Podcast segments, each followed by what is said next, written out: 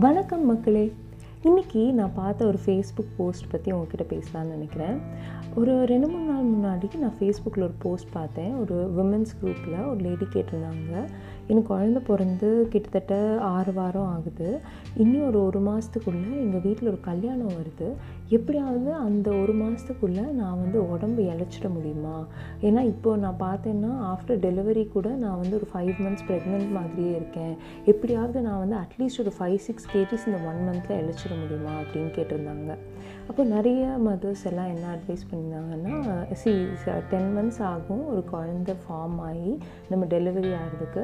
அதே மாதிரி ten months ஆகும் உங்கள் உடம்பு வந்து பேக் டு நார்மல் வரதுக்கு ஸோ நீங்கள் நினைக்கிற மாதிரி டூ மந்த்ஸ்லேயே வந்து அப்படியே வெயிட்டெல்லாம் ஷெட் பண்ணுறதெல்லாம் அவ்வளோ ஹெல்த்தி கிடையாது.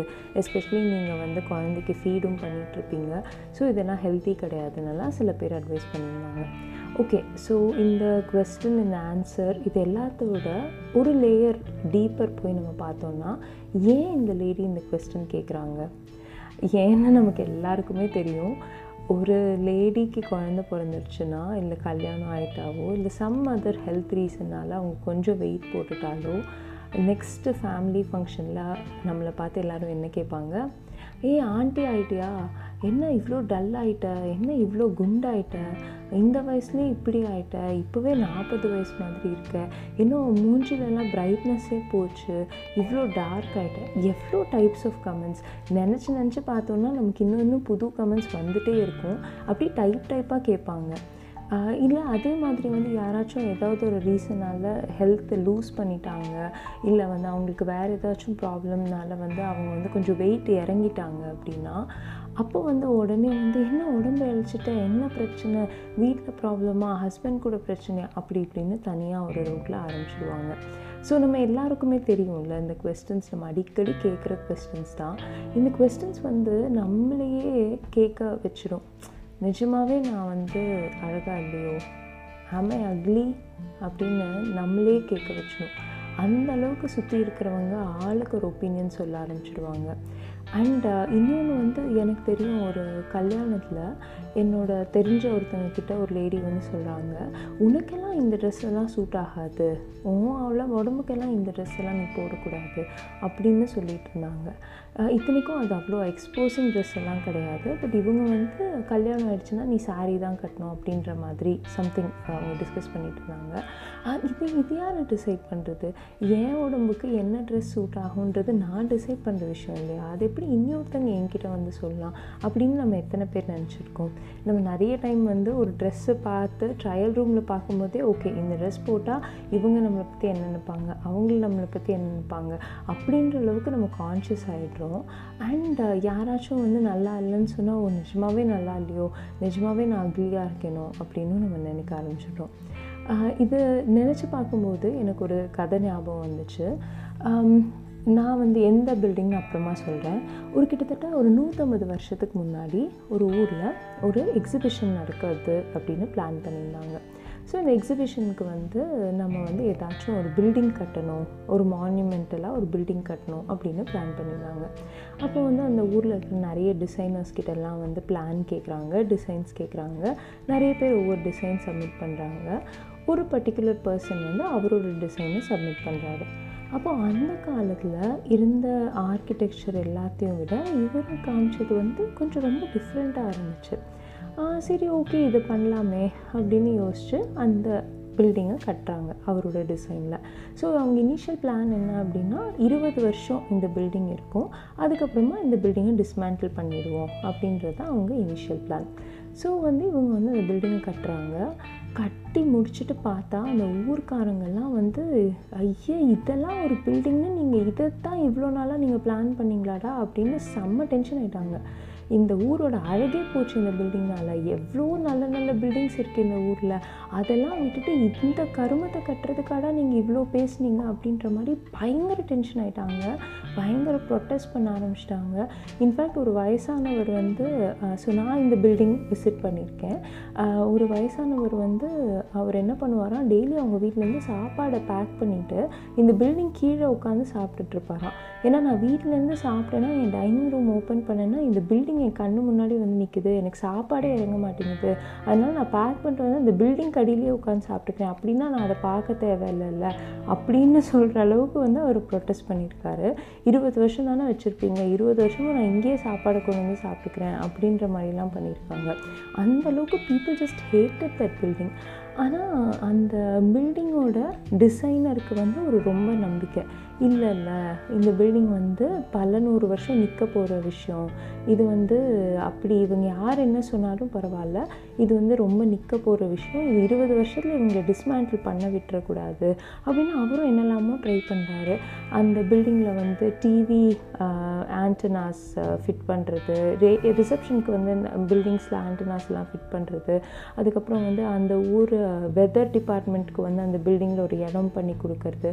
அப்படி இப்படின்னு அவரால் முடிஞ்ச என்னெல்லாமோ ட்ரை பண்ணுறாரு ஒவ்வொரு பீரியட் ஆஃப் டைம் மக்களுக்கு அந்த பில்டிங் ரொம்ப பிடிச்சி போயிடுது ஏய் பரவாயில்லையே இது ரொம்ப டிஃப்ரெண்ட்டாக இருக்கே அப்படின்னு அந்த பில்டிங் ரொம்ப பிடிச்சி போயிடுது. அண்ட் இருபது வருஷம் இல்லை கிட்டத்தட்ட இன்னும் இரநூறு வருஷம் ஆக போகுது கொஞ்சம் வருஷத்தில். ஆனாலுமே இந்த பில்டிங்கை வந்து யாராலையும் அசிச்சிக்க முடியாதுன்னு நினைக்கிறேன். அந்த பில்டிங் எந்த பில்டிங்னு தெரியுமா உங்களுக்கு?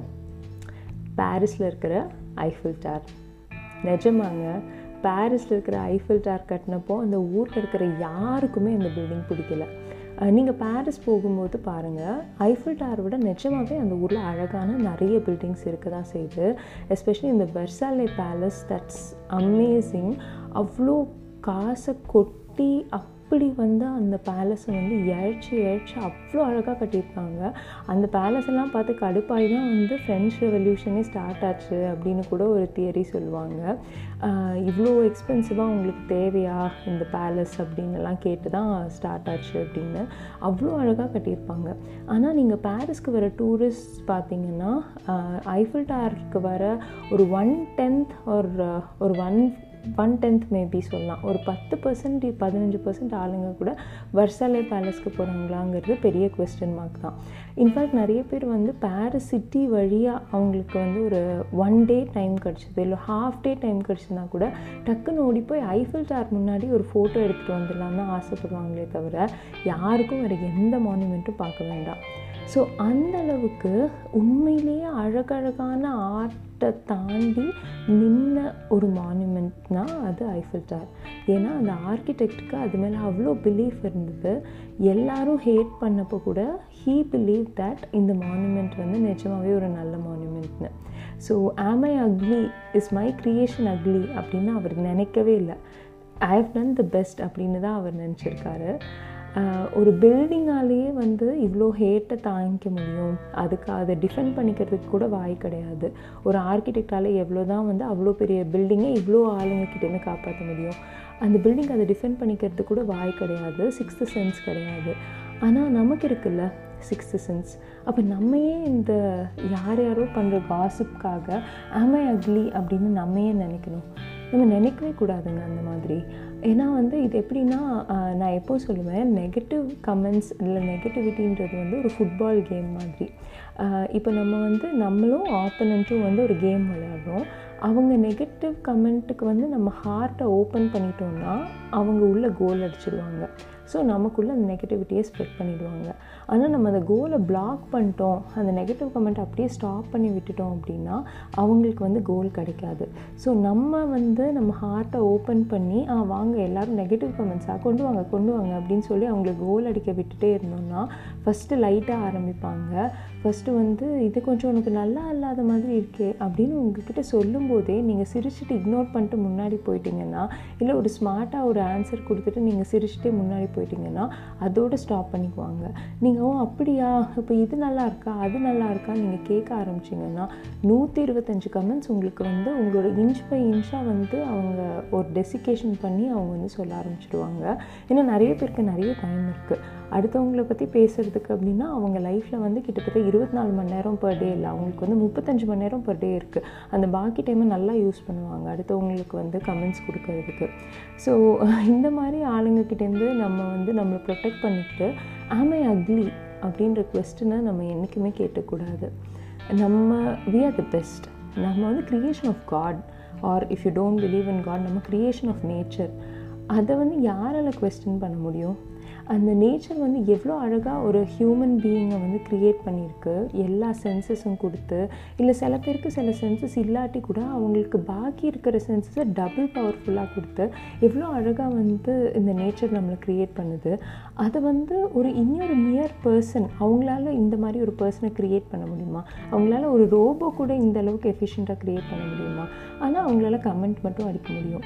ஸோ அவங்களோட கமெண்ட்ஸ்க்கு ஆமை அக்லி அப்படின்னு நம்மளே நம்மளை question பண்ணிக்கிட்டோன்னா there'll be no end to it so next time யாராச்சும் உங்களை உங்களை க்ரிட்டிசைஸ் பண்ணும்போது இல்லை உங்கள் ட்ரெஸ்ஸிங் சென்ஸை க்ரிட்டிசைஸ் பண்ணும்போது இல்லை உங்கள் ஸ்கின்னை பற்றியோ இல்லை உங்கள் உடம்பை பற்றியோ அன்லஸ் அவங்க டாக்டரோ இல்லை வந்து ஃபிசிக்கல் ஹெல்த் ப்ரொஃபஷ்னலாகவோ இல்லாமல் வெட்டியாக உட்காந்து க்ரிட்டிசைஸ் பண்ணும்போது அந்த ஐஃபில் டாரை என்றைக்கும் உங்கள் கண்ணு முன்னாடி ஞாபகம் வச்சுக்கோங்க. ஊரே சேர்ந்து க்ரிட்டிசைஸ் பண்ணதுக்கப்புறமும் இன்றைக்கி அந்த க்ரிட்டிசைஸ் பண்ண வாயெல்லாம் இன்றைக்கி உலகத்துலேயே இல்லை. ஏன்னா நூறு நூற்றம்பது வருஷத்துக்கு மேலே ஆச்சு. அந்த ஐஃபில் டார் இன்னுமே உலகமே வியந்து பார்க்கக்கூடிய அவ்வளோ ஒரு வண்டர்ஃபுல் மானுமெண்ட்டாக இருக்குது ஏன்னா அதுக்கு என்றைக்குமே டவுட் இருக்குல்ல? ஆமே அப்படின்னு keep listening to the speaker மாமா this is the voice of an Indian mother